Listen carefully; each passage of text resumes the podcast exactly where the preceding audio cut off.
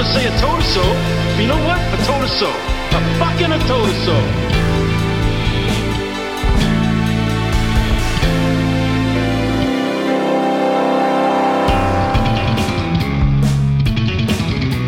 Hello, and uh, welcome to this episode of Bottlemen. Today, it's me, Riley, and we are joined by uh, shock jock Raina Douris, host of World Cafe on NPR, formerly CBC Radio, and Toronto's Indie 88. How are you doing? I'm doing well. Thanks for having me. I mean, I, I personally, I'm very excited to. Uh, to- when Dan said shock jock, I assume you're here via uh, Howard, or is it Opie and Anthony? Oh, oh, Compound Media's very own Raina Douris. That's right. I left all my toilet flushing sound effects at the office, unfortunately. oh, well, oh, well, that's it. That's it. Pack up the episode. Nothing more to see here. yeah, it We'll was, come back. We'll regroup when I have like yeah. my kazoo, my bike horn, all that stuff. I was I was hoping for some fantastic stories from Anthony Cumia's uh, compound.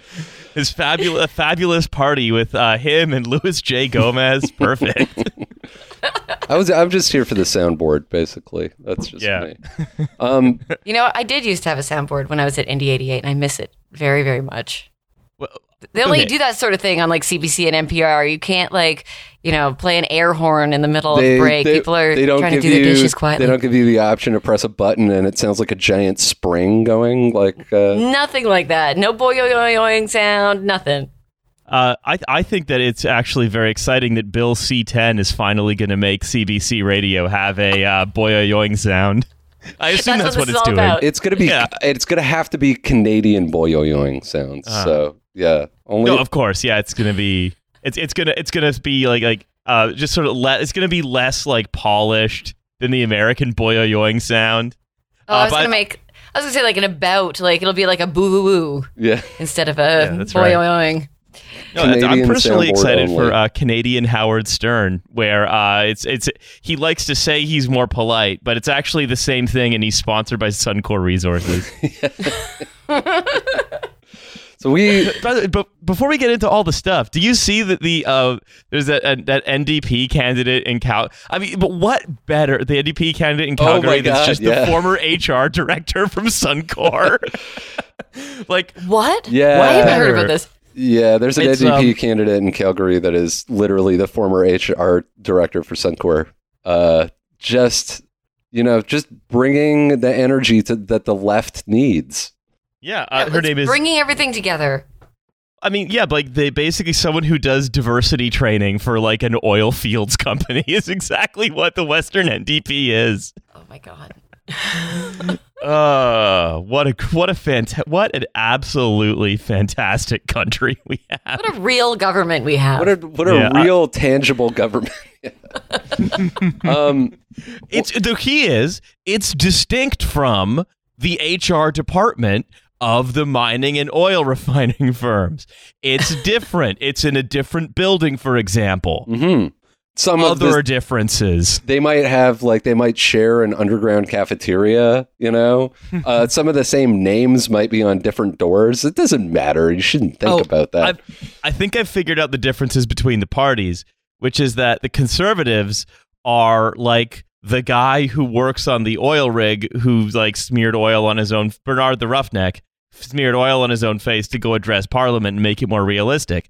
The NDP is uh, the the liberals are the marketing department. The guy the head the guy's the head of the marketing department at Suncor Resources, and then the NDP is the HR people at Suncor Resources who like you know uh, tell you that you can't use certain words in your emails.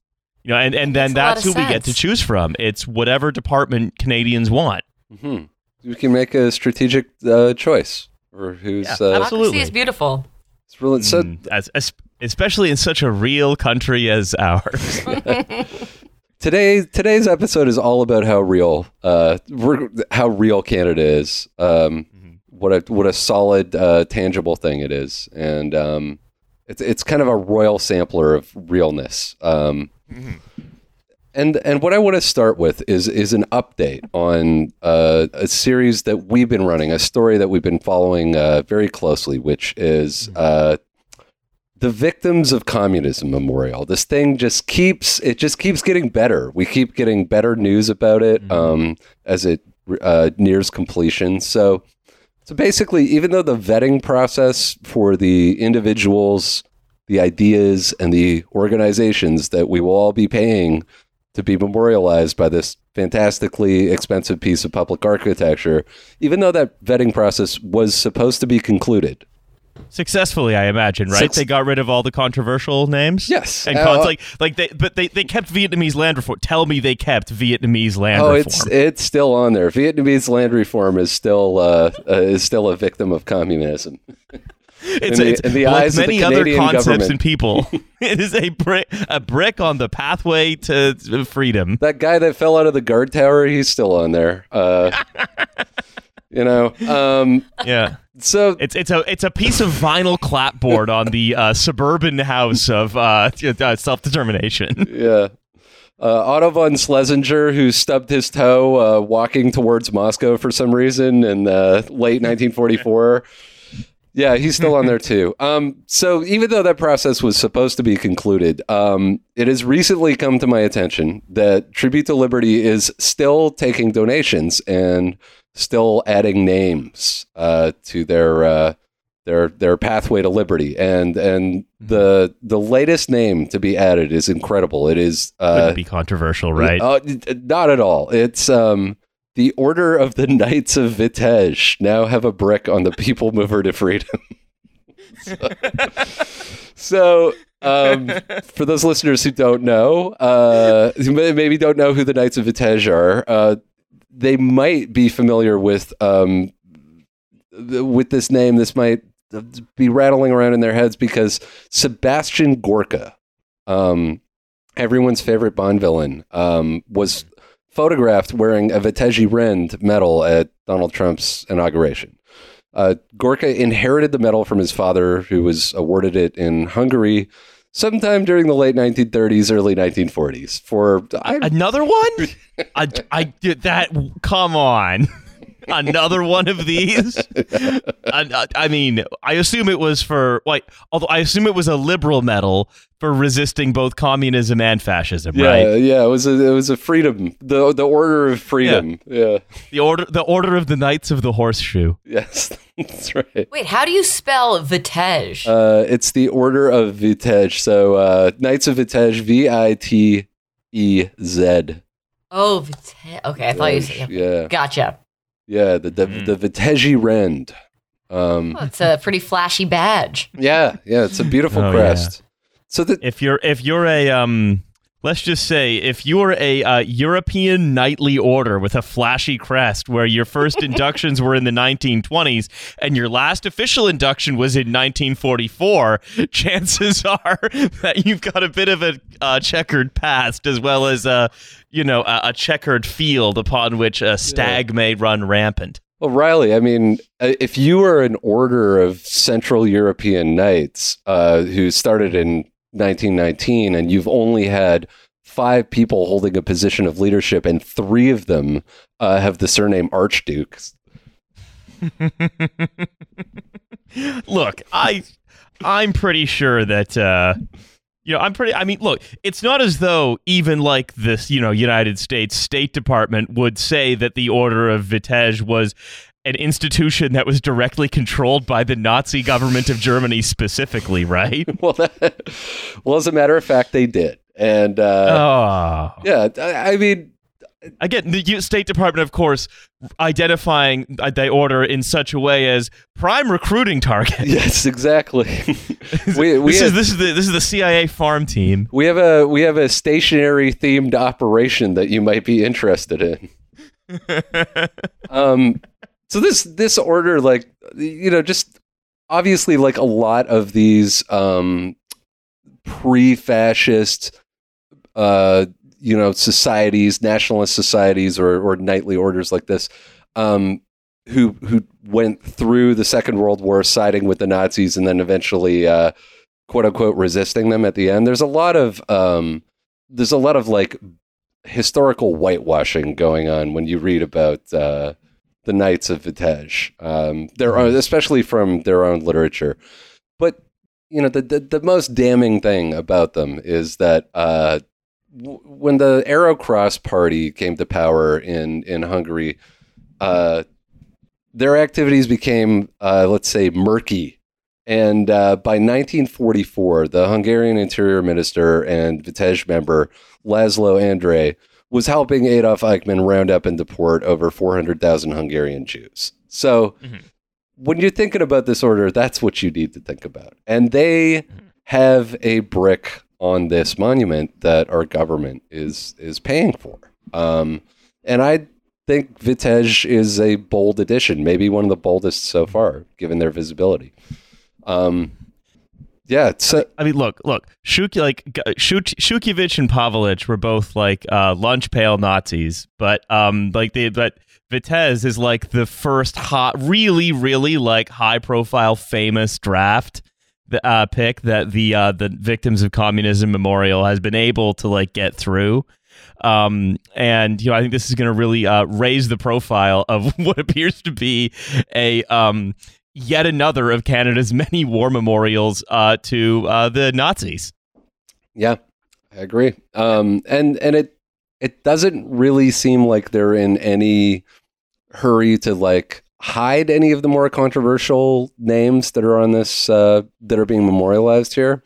As they recently published this spring newsletter, so Tribute to Liberty has a spring newsletter, um, which is uh, you know basically details the great leap forward that they've made in funding and construction um, since Freeland announced the 2021 budget. Um, it also has a couple of pages that include some of the dedications from the Pathway to Liberty that we've gone over on the show before. And notably, uh, one of those dedications is for Roman Shukhevych, the Nachtigall battalion commander, who's, you know, like one of the most egregious names on the list by far. And the fact that they'd include him in uh, public documents, you know, PR, just kind of shows you where their head is at. It's like if you made it's it's like if you were di- if you were in America, right, and it was 1953 and you put up a billboard with everyone you managed to get over under Operation Paperclip. like, like, hey everyone, look how look how well we did. Another Nazi spared the hangman's noose. Congratulations, everyone. Really knocked it out of the park. Yeah. Yeah.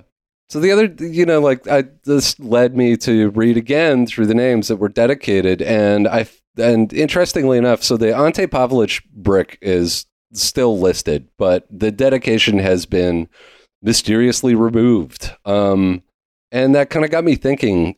Basically, in crowdsourcing and continue to crowdsource, uh, get crowdsource funding and dedications from various diaspora organizations and individuals Tribute to Liberty have put themselves in kind of a sticky pickle uh, because, of course, fascists are going to end up on this monument. And of course, fascist organizations are going to donate money to this monument because that's what this thing is for.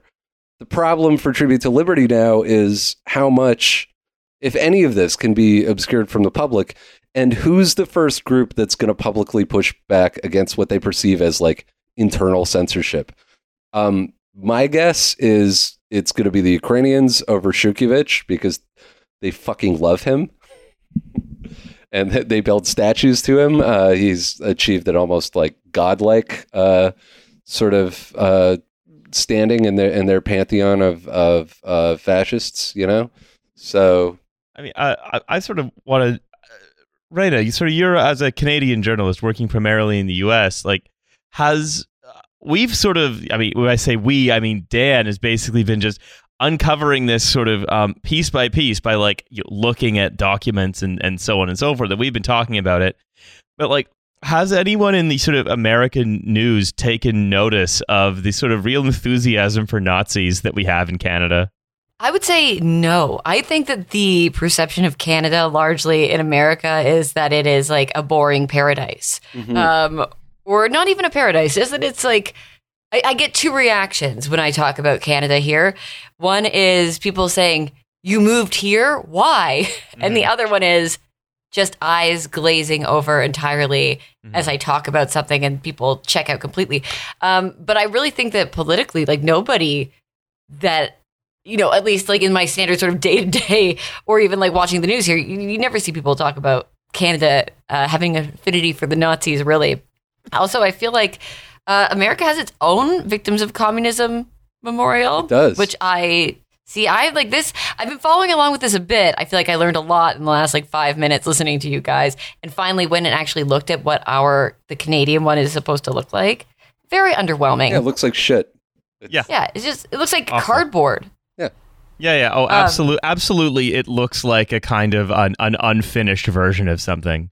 You know, yeah, nowhere to nowhere to sit, and nowhere to sit, and even if there was somewhere to sit, there would almost certainly be hostile architecture. the uh, Sitting is for the artist Riley. rendering. The artist rendering literally has people just sitting on the ground. Chairs, those are dead. Those are communists. You sit on the ground or you stand. That's right. Pull yourself up by your bootstraps. Yeah. Um, yeah, no, I don't. I don't really hear people talk about that here. But then again, that's like, yeah, my point is, I don't really hear people talk about Canada very much at all. I mean, there is a Victims of Communism Memorial in Washington D.C., and uh, you know, in doing research on this, uh, Riley and I were shocked to discover that the D.C. Victims of Communism Memorial is not only smaller; it cost a fraction of what ours did. So, Yeah, it's just so strange that they want to make this big, huge, like that. It's such a priority. Oh, it was going to be bigger in, when Harper was in charge. yeah, Also, yeah. I was- just noticed their latest uh, post on their Facebook page from Friday. Um, somebody posting that they were upset that the Ontario LCBO is selling a Romanian vodka promoting the brutal, murderous dictator Joseph Stalin. Stalinskaya. and they're trying to tear down. oh, that's so funny. I mean, would you believe, Ronnie? Would you believe if, if I told you that this is not the first time this group of people has been mad at a vodka? That good point.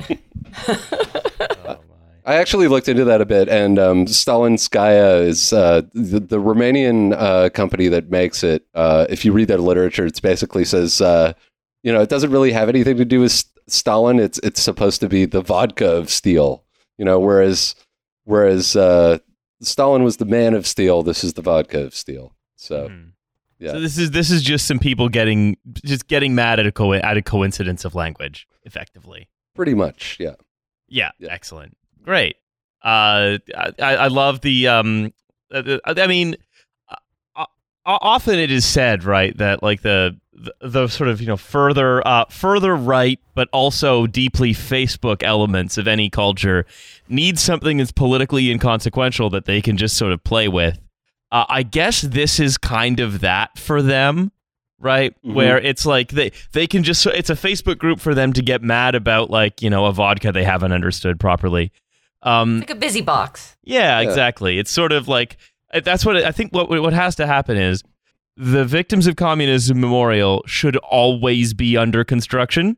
it should never be finished, Yeah. and it should just be there to kind of absorb the political attention of just all of these uh, simpletons who are uh, mad at who are con- who, are, who want it to like you know I don't know um y- memorialize uh, some SS division that they miss. You know, it's it's just there to sort of soak all of it up, but it's a never-ending money pit, and it never actually stops. yeah. It's, it's, just there as the bit. We, we Canada has may have pr- actually perfected the busy box. I also I also have a feeling just thinking about this over the last couple of days again like I have a feeling for the, a lot of these people getting what they want and what their parents wanted and indeed what their grandparents wanted where well it might not be as satisfying as say uh, Chrystia Freeland's family getting what they want and having a Ukraine that is now uh, you know engaged in civil war and uh, uh, Well, a, a Ukraine where the heroes will finally be honored. Yeah. You know, Yeah. a, Ukraine you might say that uh, gives glory to the heroes. Yeah, exactly. you could say that. It, well, well, it might not be that satisfying. Um, I, I think their quest to get what they want, which is have um, their ideology be uh, recognized and validated, uh, is going. I I feel like now I feel like is going to backfire on them because the more public this becomes, and it has to become public because it's being paid for with public funds, uh, the more public it becomes, the more totally absurd it is. The more they put, you know, the order of the things like the order of Vitez on, the more that people who don't necessarily care about history or politics are going to say, "This fucking sucks. Why are we paying for it?" you know, Yeah. that's my hope, at least. Um, Yeah, I mean, like obviously, like people are going to notice when you if they ever actually get around to building this enormous thing, you know. And yeah, I feel like there's going to be the Venn diagram of people who are going to complain about public money going to this memorial is like a circle with the people who will want the memorial. yeah. There has to be some kind of tipping point with the with the conservative element that hates communism. You know. yeah. Um, but so the the man who has the final say on on which names get put on this uh, is the is the heritage minister uh, Steven Guilbeault, and he recently, uh, besides you know, uh, besides approving approving this monument, um, he's also been involved in one of the sort of more controversial pieces of legislation that's come down the pipe uh, from the liberal government and has done a terrible job at telegraphing the meaning of this legislation to the public. And I'm talking about Bill C 10.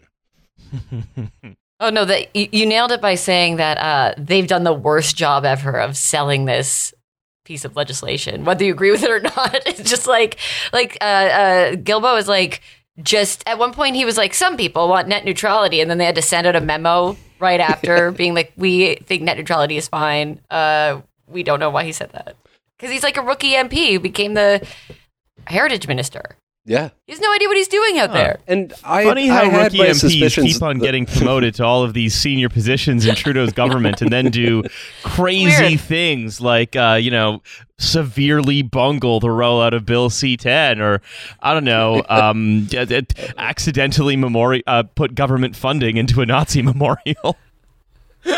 Or uh, or rush past the finish line to be first to declare uh, Juan Guaido the rightful president. oh god. Um, so, so Bill C10 is Bill C10 is the thing your uncle in Penticton is worried is going to result in the RCMP confiscating his Microsoft Surface after he posts a bunch of Frazzledrip videos. like yeah, and when, it. Oh, go and, ahead. and when you become uh, mayor of Penticton, you'll make sure that you protect those Microsoft Surfaces. Well, okay. Uh, part of my mayoral platform uh, for Penticton is that we we are creating this the C10. We're not going to need it because we're going to be creating an entirely separate internet for your uncle to play with. A busy box, if you will, Riley. Yeah, perfect. You could, and there's going to be Penticton content rules, PenCon. Yeah. All powered by clean boutique nuclear energy. uh, no, so as I've I've been sort of looking at sort of at, at Bill C10 and trying to sort of understand what it is, what we're trying to like do with it, where it fits in the sort of history of Canada trying to like create media law, and uh, sort of as I understand it, right, it, it's sort of on its own terms. It's sort of an attempt to an attempt to for can or the Canadian government, the Canadian uh, uh, sort of uh, relevant ministries to reckon with the fact that you know um, people are consuming uh, sort of news and other um, entertainment content slightly differently now than they were uh, in you know uh, 30 years ago. Yeah. It's sort of the CRTC's response to the internet existing.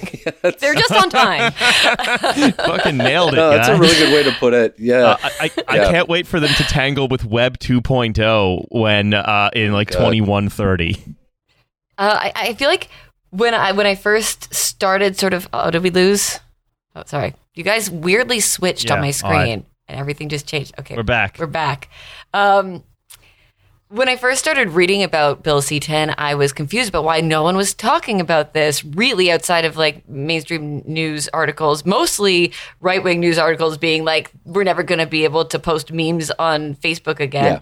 Um, but then I, I read a bunch of stuff about it. And then I realized the reason no one's talking about it is because it's incredibly dry and boring to even try to get through. Uh, and like you end up with a million tabs open referencing other government, you know, websites, which, uh, you know, all feel like they were designed by sadists who hate you. Um, So, but yes, so basically what they want to do is put similar similar regulations that traditional broadcasters have on streamers and web content developers, which is where it gets a little muddy and where people have been getting very upset. By the way, it also uh, passed the House today, like this morning. Yeah, morning. at 1.30 a.m. last night, a, a perfect time Yeah. when no one is paying attention. Perfect. exactly. Just a, In the dead of Uh, night. and now so- another great way to sell the they're going to try to get it to the Senate.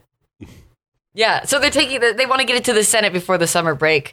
Uh, And anyway, so it so that obviously also has uh, incensed the conservatives who think that they're just trying to shove through a secret censorship bill. Um, but I think like the funny to me, the first thing I thought of was like how funny the idea is that Canada thinks it's suddenly going to regulate the internet yeah. like a Mountie is going to show up at your house and unplug your computer. Like it doesn't. Uh, I feel like it's it's a really outsized um, uh, goal that they're setting out to accomplish. Uh, if that's actually what you know, that's what some people believe that they're trying to do. Yeah. Um, So I mean, I, I understand the Yeah. history. So the history, I think it's best understood in terms in terms of it, what you're saying in terms of its history, right? Where you have 1991, we sort of say, okay, well, here's our our rules for media, and that includes that includes lots of stuff like broadcast fairness. But one of the most Mhm. one of the things that makes it very distinct from other kinds of sort of you know bog standard national media regulation bills is that we have our um, our CanCon rules uh, that gave rise to such uh, wonderful shows as Corner Gas. Um, for example, uh, if you want to hear about more Bonka Corner Becca. Gas, maybe in a couple of days you might hear us talking about it with our friends from Eat Chain. Um, That's But- right. other great shows like Battle of the Blades. Family Feud Canada, uh, Canadian Idol, all of these great Canadian Yes, shows that we love hmm. and are telling Canadian Absolutely. stories. Uh, Heartland, for example. Uh, what Uh, Anne of Green Gables, 1 through 200. what if Little on Mosque Heartland on when the he tries to give the woman his email address to email him if that if the horse gets sick again and he's worried he was too pushy about giving her his email address the story would never have been told without 1991 These are Canadian stories. anyway, uh, so what what we had right is, uh, and and that's relatively easy. And, and, uh, what they did at the when they made those laws, right? They had the tools to address terrestrial broadcasting and satellite, right? And what they're trying to do is they're saying, okay, we may we needed to have cer- if you wanted to be uh, you know in the Canadian media market, you needed to either air or fund certain amounts of CanCon. We had to put sort of Canadian. We had to we had to make sure that Canada doesn't get its culture industry eaten by the U.S. Which, despite how much we mock Canadian Canadian content, that's a fine idea.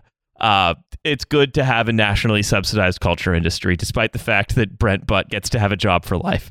Um, anti, Yeah. yeah, there are always going to be That's right. casualties. Um, Well, I mean, just as an aside, for instance, it's going to benefit me. Uh, these laws are going to benefit me because recently the Quebec uh, government stated that all music played in Quebec government buildings has to be Quebec wa in origin, mhm. has to be from Quebec. So I went down to City Hall with a box of Wolf Parade CDs, which I gave them for free because I believe in this program, and I know, and I know that they're going to be playing Wolf Parade. They're going to be playing Arcade Fire. All the great Montreal bands are going to get played. You know, all this Fanta- great Quebec the content. theme song to Bon Cop, Bad Cop 2. um, no, but so what they've basically ta- done is they've taken like these core concepts and they, they have based on this report that was written by uh, Janet Yale, who was a uh, TELUS executive vi- vice president and Canadian Cable Association chief, sort of tried to say, okay, we uh, the you know the terrestrial TV uh, is and, and radio is kind of um, no longer what it once was. Uh, p- people are no longer tuning in to Turner Classic Movies. We don't know what's going on, but we're no longer going to get our sweet CanCon budget from that. So what we need to do is we need to apply this principle to the internet. And so this this independent panel for, with Janet Yale uh, produced uh, 97 recommendations. Uh, many of them sort of seem again all uh, 97 recommendations are going to be varying in quality, but I kind of I don't know. I don't know. I, I I expected the recommendations produced by a former TELUS executive vice president and chair of one of Canada's many, um, like uh, you know, uh, uh, you might say, uh, cartel style industry associations would have been much, much, much, much, much worse. Instead, it just seemed to sort of miss the point, as opposed to being Mhm. actively harmful. Yeah, it's it's kind of weirdly benign. Yeah. Like, I mean, I mean that's that's my that's my impression, but uh, you you, you know more of, about this sort of whole industry and so on than I do, of course.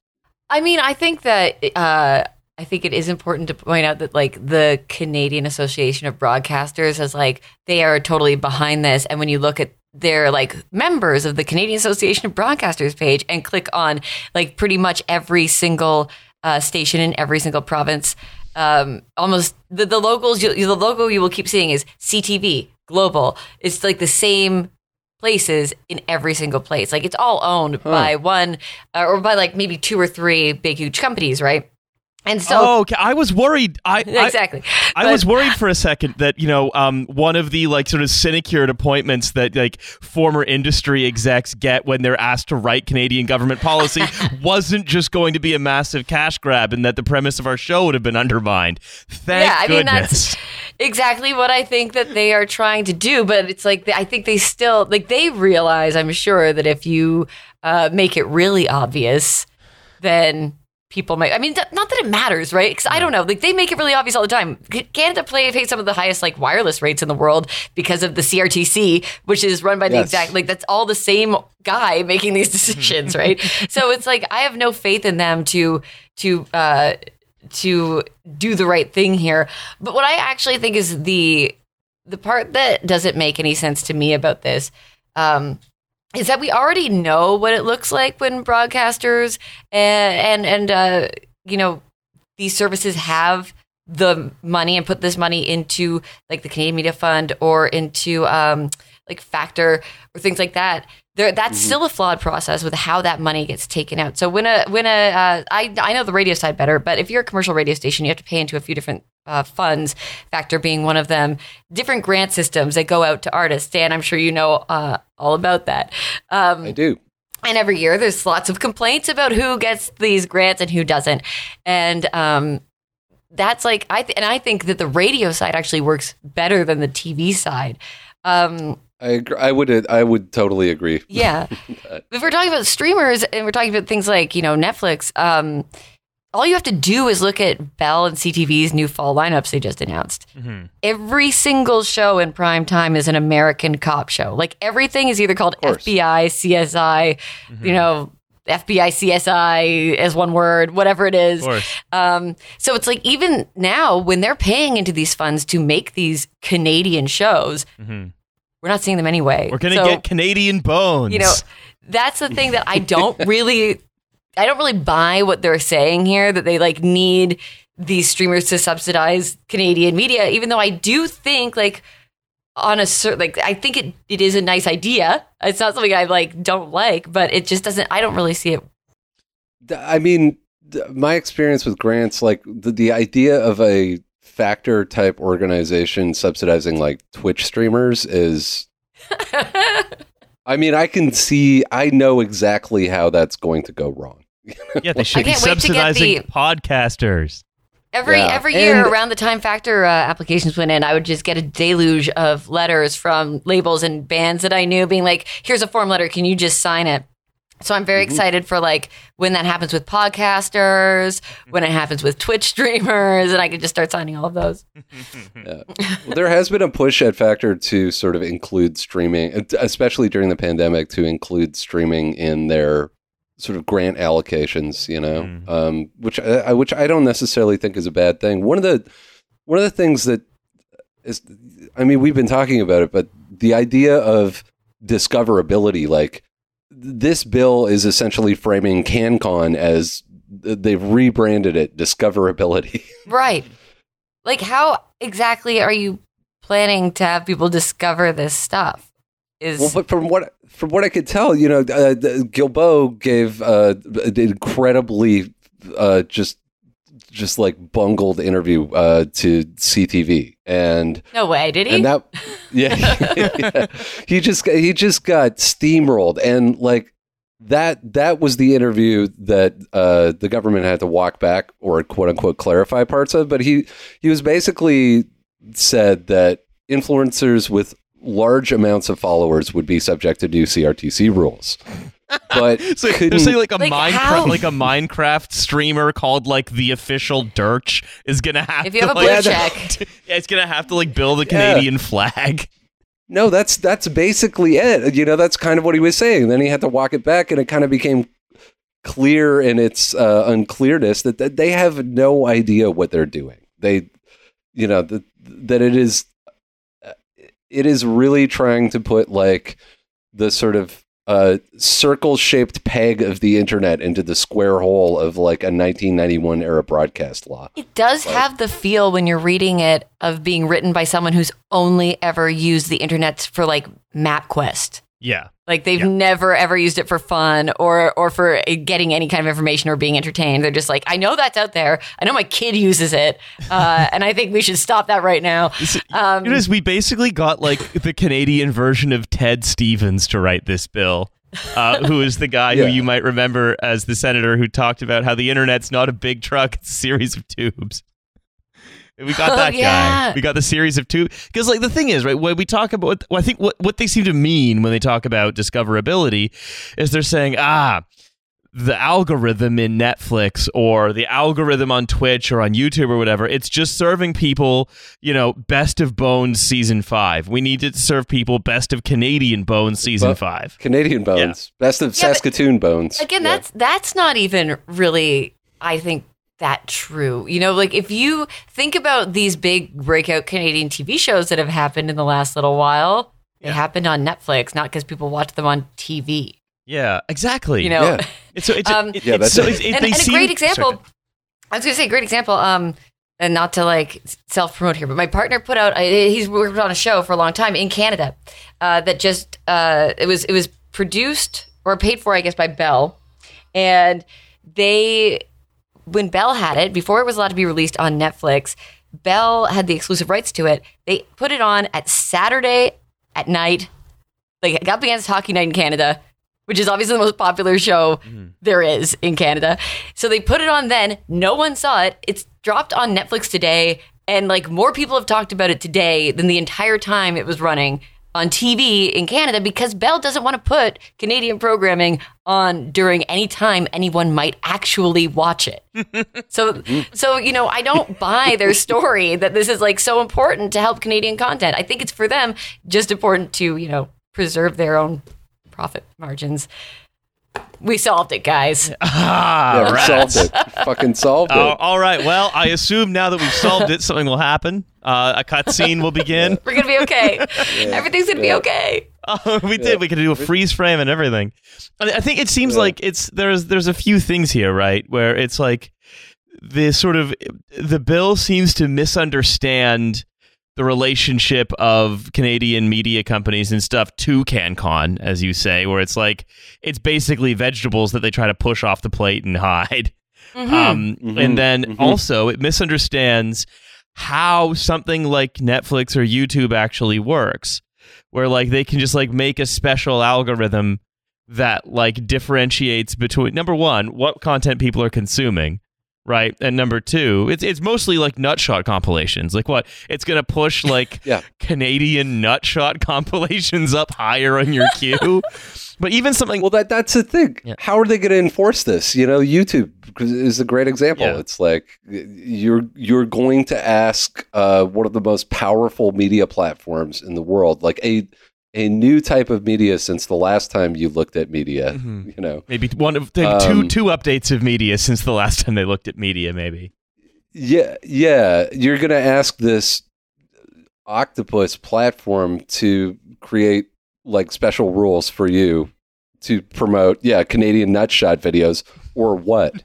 or what? Yeah, what's gonna happen? No, uh, like, are we gonna get a firewall? Like, are, it's like everybody's gonna get NordVPN, and then like, Finally, I can watch my beloved Finnish nutshot videos. I well, mean- and that's the other thing. It's like we're already avoiding like through licensing that already exists. We already have things like this where we can't watch certain things. People just get a VPN, like you said. It's like it's not.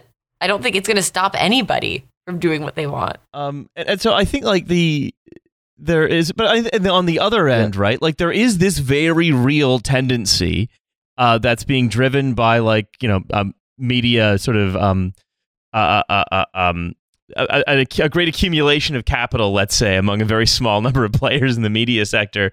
Whether that's you know um, uh, Disney turning everything into a Marvel character, or um, and with it and owning its own streaming service vertically integrated, or Netflix doing the same thing, or Amazon doing the same thing. And this is a, that it's well, it's funny to see, you know, the feckless Canadian liberal politicians sort of, you know, go up against that behemoth and get like, you know, embarrassed. I mean, it, I enjoy seeing it. It's fun to watch. Um, it's also sure. like, no, this is also a political problem that requires politics to solve. But you're not going to solve the political problem of monopoly, of media monopolies by basically politely using the tools of the early 90s to ask them to like do a Canadian nutshot video or put Captain Canuck in the next Avengers movie. That's just not And- really how it's mm. going to work. Hmm And basically having uh, a different media monopoly be like, please don't do that. Yeah, we no we lo- we, is our turf? we like being the monopoly. You go be the Yeah. monopoly over there. We want to be the monopoly here. Come on, we, come on. We're, gonna, we're making Canadian bones. But what do you want from us? Well, that's the other thing too, right? It's like one of the big things in, in, in uh, Bill C-10 is that it talks about telling Canadian stories, which is insanely vague, Mhm. and uh, like I don't know necessarily what that means, and um, I think it also puts kind of an unfair uh, restriction on people because what if a Canadian production wants to tell a story about somewhere else or something else? Like what does that necessarily mean right? And i think that's that's another thing that uh just doesn't really make sense like again it feels like it was written by someone who's never uh, enjoyed anything they just like know some words that they need need to put in a bill What you mean? Some like Yeah, some kind of yeah. telecom executive and industry advocate, for example. yes that's right Yeah, one of, the, one, of the, one of those types. um, I- I, mean, I think think there's that- like there's there's a few more things to this as well, right? Where when you say tell Canadian, how can how we used to define telling Canadian stories was just is something financed by Canadians. Right, as, as I Right. understand it, it's just is it Canadian? So you can you can be a production in Canada starring Canadians telling a story about Canada, and if you're not financed by Canadians, you're not CanCon. Uh, that's You as I can be understand it. uh, you can be David Cronenberg and tell a story about um, you know a group of people with telekinetic powers that make other people's heads explode. Yeah. That's a Canadian story. Abs- that, that is it. And uh, and as we explored in our previous episode, it was actually a very legitimate Canadian story. But now they're saying telling Canadian stories. It's like it's like they adopted kind of like pop academic language of 2009 in their bill to try to make the internet of 2007 more like the media environment of 1991. Um, hmm yeah just doesn't seem. It just all seems so paltry and low effort. Yeah. I do I do Yeah. agree though that like I think it is true that uh, I don't want everything to just be, you know, in, in 10 years, do I want it to be like I just plug my brain into the Netflix machine? Like not really. Like Yeah. I, I'm glad that that they are trying to do something. Um Well- I think one of the other problems though is like Canada is like our government and our even our population just feels so small when you stand it up against like Amazon, Disney Plus, and Netflix. Which I hate to say it, but like it just feels like, which is a scary thing on its own. That it like a uh, gov- our national like government feels like a uh, the underdog against a company that used to rent DVDs to your mailbox. Yeah.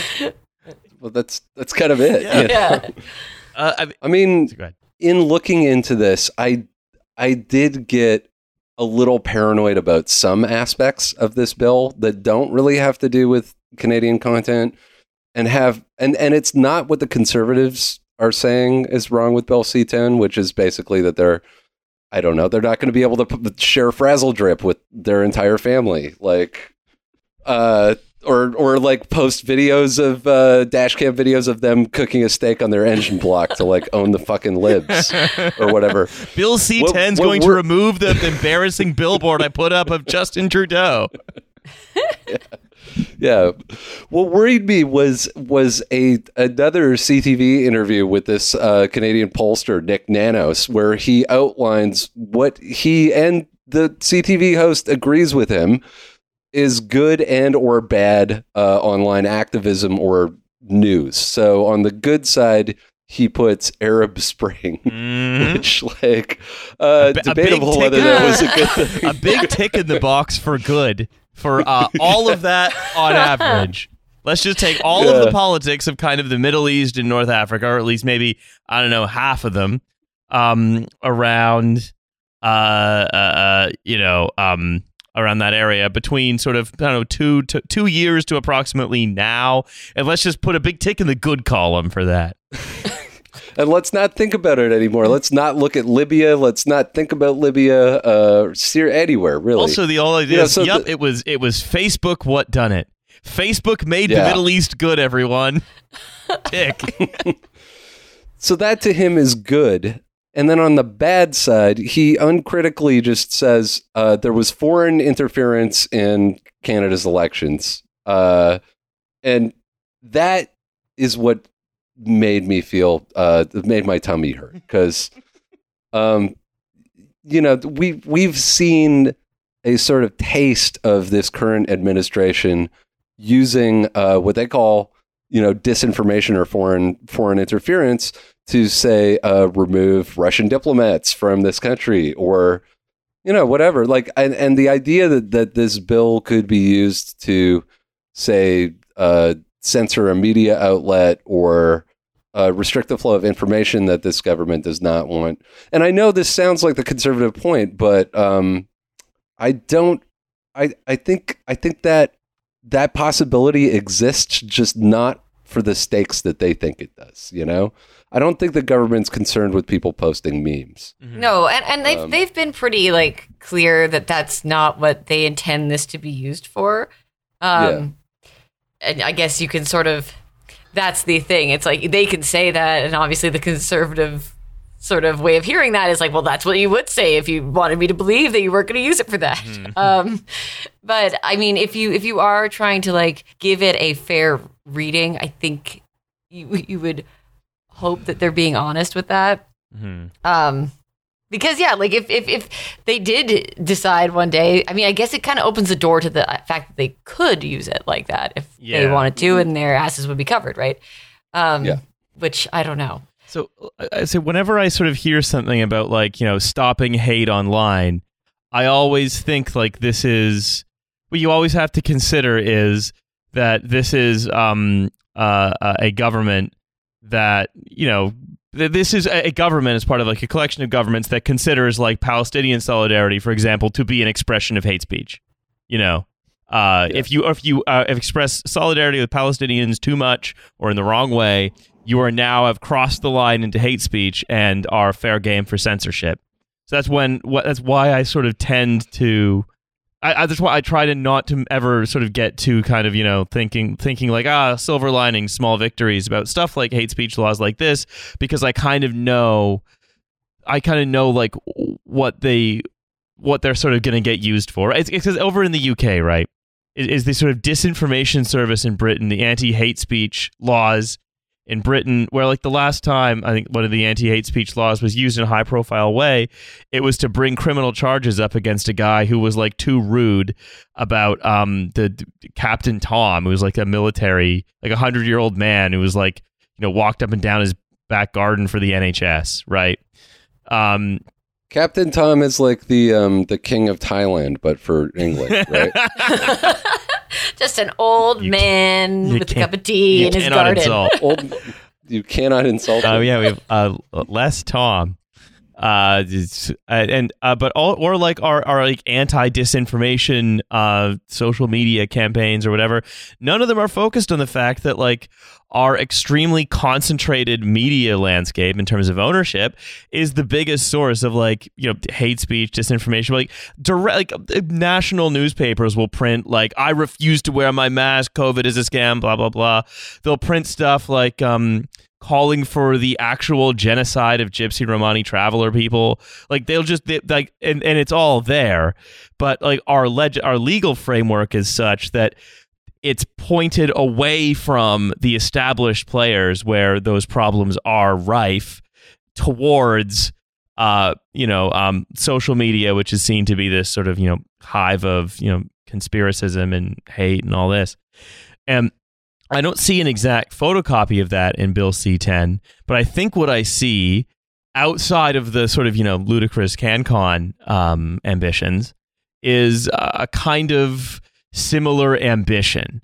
There's there's there's this idea that there is the social internet, whatever it is, and that that is inherently dangerous, and that we need to make sure that the norms of the professional journalist class are upheld, even though the profession that professional journalist class you know, may have tried to get Canada involved in every war that it could have since uh, that we had a newspaper industry in Canada. You know, since the Boer War, Yeah. baby. more or less. Yeah. I mean, I, I think if you want to take it at its like purest intentions, I do think that it's important to fund Canadian arts Yes, and culture. I, I Yeah, think that that's absolutely. something that like that Canada has been, uh, you know, sort of good at in some ways, and then sort of very, very, very bad at in some ways. I think that the the music side of CanCon, like I said earlier, like we really have having worked in radio, you know, and I am on. Okay, so first of all, if you ever want to have a really good time, go to uh, Sowny.net, S O W N Y.net. It's the Southern Ontario North. Uh, is it Southern Ontario, Western New York? So S O W N Y. Um, radio board, and it's all ancient radio men bitching about CanCon all day long in like a 1998 message board sort of style website. And it's wonderful. And all they care about is like am radio and like the classic rock station um, in their neighborhood. And um, basically you know they, they- every every now and then there'll be one where they're complaining that there's too much CanCon you have to play too much CanCon they should lower down the CanCon rules and I do not understand that argument because it's like at this point they're like saying, well, oh, oh, you know, you can't you can't get as many people listening to the radio. It's like, well, no one's listening mm-hmm. to the radio. People talk about that all the time, and I work for the radio, and people talk about how it's declining. You know, playing good music or playing Canadian music or playing the music you want, you literally play the music that you want to play, and people would still be leaving radio. But I don't think that it hurts radio to be playing Canadian music. It only helps Canadian artists to be doing that. Like, I don't think you lose out. Like, do you think that people are going to stop tuning into like the eight FBI TV shows on CTV if they're a Canadian show instead? They'll still watch it. They have nothing else to do. They're watching it already. Like, they haven't turned it off yet. They're going to stay and watch. Oh no, I, I I think I think that's that's basically right. Um, I guess I guess I think the one of the things that sort of, especially from this conversation, that's been co- sort of clear to me, is that like, you know, this is. Uh, uh, uh, this is that uh, one of the that this is sort of the project the product of kind of two monopolies kind of coming in coming into opposition with one another. And at least from a content you know perspective from the sort of you know speech regulation perspective it's a whole lot different bag, bag of hammers but from the sort of content regulation perspective it's a bit like two monopolies clashing. But again if the product of that two those two monopolies clashing is that like it's pretty much easier to get a career in the arts in Canada fine. Yeah. that's uh, that is absolutely that is 1000% a beneficial outcome of that clash of monopolies. I would love, you know, I I I'm very happy uh, doing a show in the states now, and and and you know, s- seeing what this world is like doing radio down here. One of the reasons that I did, like, sort of one of the few reasons that I left was because there are nowhere, there's nowhere to go in Canada. There are very few opportunities, and I really would love it if there were more. Mm. That's the thing. It's like if there's a way to create more opportunities, you know, I I'm behind it. I don't know if this bill is the thing that's going to do it. Rats. Oh well, back to the liberal drawing board. They only know how to. I mean, look, they have absolutely Well, knocked it out of the park in terms of memorializing fascists. So you know, let's just have them apply some of those true. transferable skills from that to this. Give them one more exactly. chance. Who else are we going to elect Yeah, anyway? look, Exactly. Yeah, exactly. what? What you want to vote for the uh, the corporate ghouls at the NDP Suncor board members? Yeah, come on. We Come chose on. the marketing department. What do you want to go over to the HR department or that guy with the oil on his face? Come on. oh my. Um, shall shall we go into the from zone and then uh, and then dial in to talk about some corner gas? Well, Yeah, hey, in podcast do time, it. we're going to do that more or less contiguously. But in uh, out there in podcast listening world, you know, you're going to have to wait a couple of days for the uh, the primo CG material. Yeah, we're gonna we're gonna take a look at a at a piece of media by another Canadian who went to the United States. Absolutely. The a, a Canadian who went to the United States to teach them to be more annoying, uh, and then became an Atlantic staff writer, and so now um, is a different and almost almost you know um, a more American style of annoying, but about Canadian stuff. Uh, Which one's hotter? Do you think well, which one's hotter? What? Wait, between Brent Butt, or oh, I thought you were talking about Corner Gas Oh. and their success there, and then who we're about to no. talk about? Oh, I mean, look, which one's hotter, David. Frum or uh, Brent Butt? Uh, yeah, that's where I was going for. I thought that you were Oh. comparing the two of Let's them. see. Then I realized I was the the Canadian went to America that you were Uh, talking no. about. I'm hotter than both of them. Let's be honest. No, I actually was talking about da- about David Frum, a Canadian who learned to be annoying in Oh. America. From and Frum and butt both have the same kind of like uh, big bee stung lips. yeah, they're, Mhm, they're 2 mhm. very kissable men. They've got big heads in general. Yeah. Uh, yeah. So, um, this is Dave, uh, David Frum has written an annoying article uh, about um, John A. McDonald. And specifically, statues to John A. McDonald, and specifically why we should all think statues to John A. McDonald are a okay, and we shouldn't be mean to the statues. Um, uh, and I, I- think it's worth talking about, if only because it just illustrates. Uh, I mean, as if it needed to be illustrated further. Uh, sort of in addition to being a uh, roundly evil man, what an intellectual mediocrity Frum is. Oh yeah. Um, he writes In his lifetime, MacDonald often remarked, Forms are things. And attacks on the symbols of nationhood are not merely symbolic actions, they strike at the nationhood the symbols represent. And by the standards of any age, Sir John A. MacDonald was a good humored, tolerant, liberal minded man, legendary for his indulgence of criticism and for the charm of his personality. You can already tell this is a guy who spent too much time in America. If you stay in Canada, you never start No. thinking like that. You're just like, this doesn't matter. Yeah. I don't care. I, remember- you know, like two weeks ago when they took down the statue of uh, Egerton Ryerson, Yeah. I went to Ryerson. I didn't even know his name was Egerton for the first like two years I was there. And then they took it down, and I was like, I, I had no idea before this uh, more recent stuff with the indigenous like uh, residential schools happened what he had ever even done. I just was like oh that's that guy. No one it meant nothing. People were like oh this is horrible that you're taking it down. I was like who cares? Take it all down. We don't know who he is. Yeah, I mean, even uh, even who's that dipshit? Uh, conceptual James. oh, Uh, sorry, uh, yeah. waiter, even could you he- please take this back? Um, this James is too conceptual.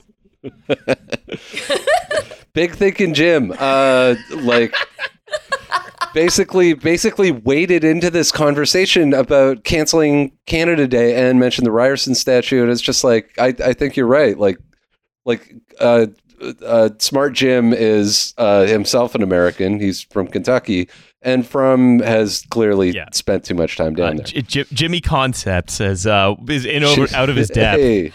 Um, and uh, James of the Forms. Uh, James of Forms. i also like forms are Yeah. things great start here oh, um. I, I, to be fair to David Frum, which I hate to do, I I, I did p- skip over the bits where he's like you know fear mongering for the first few paragraphs and tried to get to the meat of it. oh okay But that is how he kicks off the meat of the article. Um, Yes. They should, you should have called this. Uh, you should do this as a recurring segment and call it Frum's Forms. Well, I think uh, I, I think you might have just hit on a little bit of podcasting gold there. Uh, so, Yeah. uh, Frum asked, why is McDonald suddenly so beleaguered? And I think this will help our American listeners. Which, again, by the way, Dan, I don't know if I've told you this. The majority of our listeners are indeed American. Amazing. I love to export Canadian culture. So thank so you. we are we are we are ambassadors for Canada. Um, John A. MacDonald, for our American listeners, was Canada's first prime minister, uh, and um, essentially kicked off the country in the form that it is today. Uh, for which David Frum thinks deserves uh, as many statues as you could possibly give him. We're going to give him statue All after statue after statue after statue. And again, the crucial thing is that we don't really have much of a national mythology. So, like, it's weird that there are more than a couple statues of, of Johnny McDonald, realistically. Yeah, like how visionary could a man be if the country ended up just being like four telecoms and three banks, and that's like our entire Canadian The culture? giant, the fucking giant nickel in Sudbury is is a more representational statue than than a John A. McDonald. I mean, let's. It's true. I went to Lard Lad Donuts in St. Catharines and I felt a deep connection to the land. Um, so, uh, why is McDonald suddenly so beleaguered? Why does this motivated minority want to erase the honors paid to his memory? The minority being that the majority of Canadians think John A. McDonald was fine because we basically mostly don't have an opinion about him. You don't learn anything Yeah. about him. You don't know anything about You learn Johnny that he was Macdonald first. as a Canadian. That's it. The- yeah, the- that's yeah, it. he's the he's the number one guy, first guy. Number one guy. He's a Yeah, number one right. Number guy. one guy. Big- So it says Macdonald stands accused by his detractors less of things he did than things he failed to do. He failed to provide signi- sufficient aid to indigenous people impoverished by the disappearance of the buffalo from the western prairies, which he then says was the Americans' fault. I feel like saying he failed to provide sufficient aid is a real Yeah, uh, flipping around of what actually yeah. happened. there. also, like, hold on, you you failed to provide. Why did they need aid? Yeah, exactly. Why were you the one who was in a position to provide it? And Why didn't you do it well? Uh, he failed to anticipate the abuses that would arise in the residential schools his government created for Native students. This was published after the mass grave, where basically he says, "Look, the the sort of one of the the, the national progenitor of this project can't be blamed for his like let's get rid of native culture project claiming many native lives, which is astonishing." Also, like, if, if your first instinct when yeah when you hear that news and and you see what's kind of the reaction to it is to write an article defending Sir John A. Macdonald, like you're a despicable man. yes. right.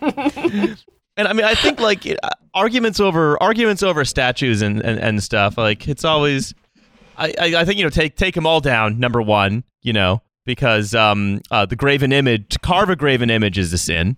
So you know everyone write that down. Um, but I, I ultimately, you know, you have to ask actually. What is the sort of hagiography? What is are these sort of because the what are is sort of uh, saying that we have to have these sort of encomiums written in bronze to our various like you know um sort of early national leaders doing what's its function well its function is like the sort of the is is is providing sort of ideological fuel for the ongoing you know delegitimization of you know native claims to their land of like a it's actually what it does is it prevents Canadians from like withdrawing their consent potentially to that continuing to happen. You know it's the, the they're these these statues become political because like all because not because the statues become political but to draw attention away from the actual political things that are actually happening of which the st- uh, like uh, opposition to these you know statues is kind of exhaust i think Mm-hmm. I mean, if if if if Frum really believed that the symbolic thing was so important, then wouldn't he also believe that taking it down would be that important? Because that would also be. Uh, oh, are you going to go on I here? wrote that. could- I wrote, say, I wrote that down in uh, angry font uh, later on. okay, because good. he said yes the symbols are important and when you ta- and the symbols and the nation are the same thing and when you strike at the heart of the symbol you strike at the heart of the nation again that sort of claim is just allowed to float on by uh, unsupported Yeah. um, so he basically had to spend several paragraphs defending uh, residential schools, saying, "Look, they were well intended." Again, which the Conservative Party no longer even has that as its official line. Like Yeah. they had they like that is so unpopular as a position and so obviously like morally rancid that they that the conservative party of canada the ultimate like trigger the libs machine north of the border had to stop saying it um which is a st- i mean this, this is an article for americans is the other thing right Mhm. um try because that's why it sort of comes off so weird Americans are never going to read this article about a John A. Macdonald No, statue. They're going to read the name Johnny Macdonald and their eyes are going to glaze Yeah. over and they're going to flip the not even- page and read the fucking whatever Megan McArdle column. Oh, you know, whatever. you know who? It's in the Atlantic though. next. This is for American liberals. They will read it because they love they love their fantasy of what Canada is, and That's that's and so now they're saying, oh, we have to, I- I- it, just in case, like I don't know, like. you know, like Tom Cotton or Barron Trump wins in 2020 or Don Jr. wins in 2024. I need to make sure that I can move to Canada where the statues are still going to be safe from BLM. Uh, uh, it says Macdonald believed that assimilation would save people endangered by the collapse of their accustomed way of life, which he again says is not at all the fault of Canada. It's the fault of one specific thing that happened in the U.S. that caused a buffalo crisis. just happened. Absolutely. so weird. Um, and allow They're them shooting buffalo. to be welcomed as equals into the country he was building. Again, thank you. Thank you, Johnny Macdonald, for building this stupid fucking country. And also, he goes on, he says, Macdonald is probably not well known outside of Canada. Unlike George Washington, Simon Bolivar, and yeah. It's too late for that part of the article to happen. You should start that at the And very then end beginning. it there. That should be the Yeah. beginning and end of the article. In Yeah, conclusion, Yeah, in conclusion, uh, Johnny Macdonald not know- known outside of Canada, and this article will not change that. Goodbye, everybody. I'm quitting the Atlantic to go live in solitude and, and, and think about what I've done. Uh, uh, Toussaint Louverture or other founders of New World states, Macdonald was not a military hero. Uh, again, just putting George Washington and like Bolivar and uh, and Toussaint Louverture together in one list of leaders as military heroes again just shows like you have a fantastic grasp of history and what it means. Um oh my goodness uh and so he but it, basically right the article is ba- is about saying look John A. Macdonald didn't actually do anything bad. He was a very nice man personally. And yes in his administration there was an um you know a some things that you know my in fact he actually says genocide was a term created elsewhere to describe something else.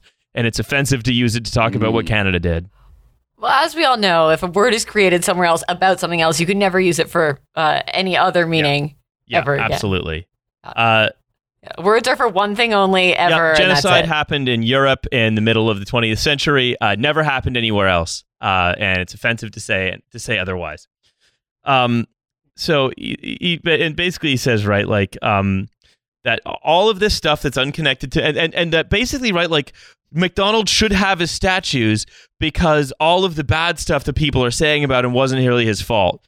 But earlier, Frum said that the statues were the symbols of the nation. And so what is it? Is it a symbol of the nation, which was bigger than all of the little mistakes he made because he was working with a limited government to try to, you know, build a railway or whatever? Or are they a reward you get for being a good boy? Which one is it? You know, it is actually a very Canadian thing if you think about it that way, where it's like there is nothing really there that we're symbolizing, but it's all the little things that maybe we didn't do God. that we're like. That's what I feel like Canadian or Canada does like to see itself Frum has made a way. terrible error in this article in that like if he was going to write the ultimate conservative take on statues and and their utility the sort of weird conservative libertarian take on them the take he he should have is that statues of people like John A. Macdonald are worthless because they have no utility. What's important is the statues of Moloch that you shovel human sacrifice into, so uh, riches are rained down upon you.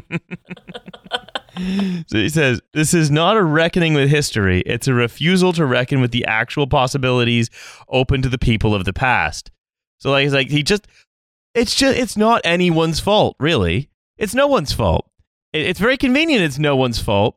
And um and it's uh mean to the memory of John A. Macdonald uh, to reconsider that. He says it is not moral responsibility. It's a flight from responsibility. Again, responsibility for what? Statue maintenance? Unclear. It's a flight from responsibility into rituals of self purification through denunciation and destruction. It's easier to perform outrage than improve outcomes in education, addiction, and economic development. So it's like, hey, What? pal? Huh? Why are you taking Why are you taking down that statue when you could be lifting up your community? From to Canada, pull up pants. This is like the guy who fucking tweeted out today, like, "Oh, everyone, everyone who's uh, posting photos of like the the Gestapo like behavior of the Toronto police as they uh, remove unhoused people from Trinity Bellwoods better be going to Trinity Bellwoods and like working at a food bank or like, Mm. you know, it's just fucking yeah, it's absurd. Yeah. Uh, and also, it's like fr- Frum's pol- politics are about, well, don't do anything about any of the imagery about it. Do something substantive, but don't do anything substantive because that would be socialism. So d- maybe, Right, how right. about don't do anything? Don't do anything. How about just don't Yeah, do anything? exactly. Uh, fortunately, uh, he is a uh, widely hated irrelevance. So If there was a statue of David Frum, I would Uh, lead the way to there's a take statue it of down. David Frum. I would be right. I would be right there defending it. What if there was a statue of David Frum's head on Brent Butt's body though? Hell yeah, baby! He'd be on every single Canadian Yeah, television that, channel that's CanCon. I would every watch. day. is uh, if, if they could do like a Venture Brothers thing where uh where bo- both where they have to share a body and you get to see Brent Butt and David Yes. Frum argue. Yeah. Between Brent Butt and David Frum, how many Canadian television hours have actually been, you know, used up between the two of them? Probably like, Incalculable. Yeah, I mean- absolutely.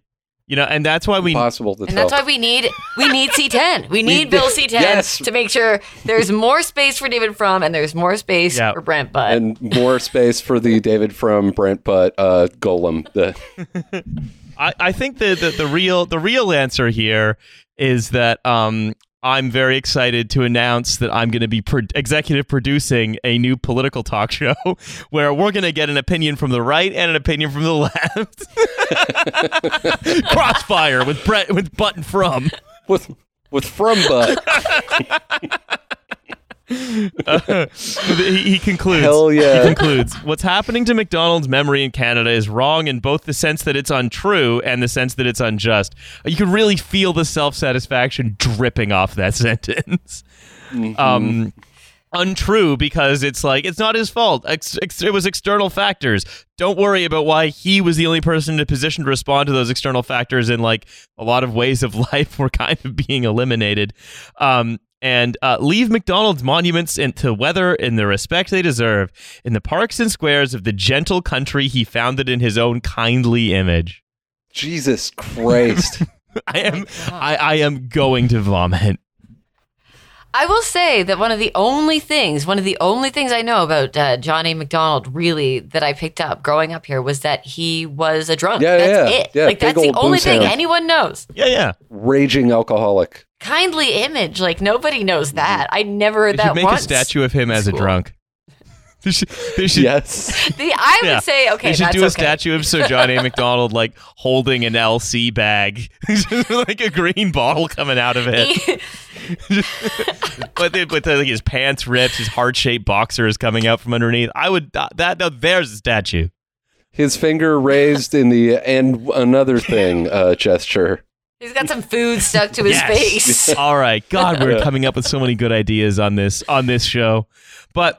Uh, as I look at the time, it is uh, very late in Britain, and we still have another show to record. So, I I think we're gonna we're gonna we're gonna leave the ideas there, and instead, I think it only falls to us now to say, uh, Raina, thank you so much for coming on the show and hanging out with us today. Yeah, thank you. Oh, it was my pleasure. I was so happy too. I think we uh, solved a lot of Uh, we- problems. we, started Came several up with businesses. some great ideas. We solved the statue problem. yeah, we came up with several several statue Look, ideas Yeah. and Frum's Forms, Mo- which will be starting. Yeah, uh, exactly. soon. Uh, yeah. Monument solvers. That's uh, that's we us. have fixed so many problems with monuments today.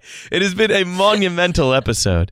Uh, but Oh, that's right. That's right. Oh. We're ending on a strong one to get people to subscribe to the Patreon, which, as you know, is seven Canadian dollars per month for a second episode a week. This week, as we've said earlier, will be Corner Gas with Eat Chain. will s- will you listen to me read some corner gas fan fiction? will this be the episode? that- oh That boy, does it ever! There's so much of it. Uh, will this be the episode Oh, of no. CanCon that finally drives CJ insane, insane, insane? we can only hope. uh, indeed. We finally we can. Well, last what Bon Cop Bad Cop Two made him twelve percent more insane than normal. Uh, so let's see if we can get him over the edge. Uh, Yeah. Anyway, I think we could do it, folks. uh, I think then uh, from our family to your family, see you in a couple of days on the bonus. Bye. Bye.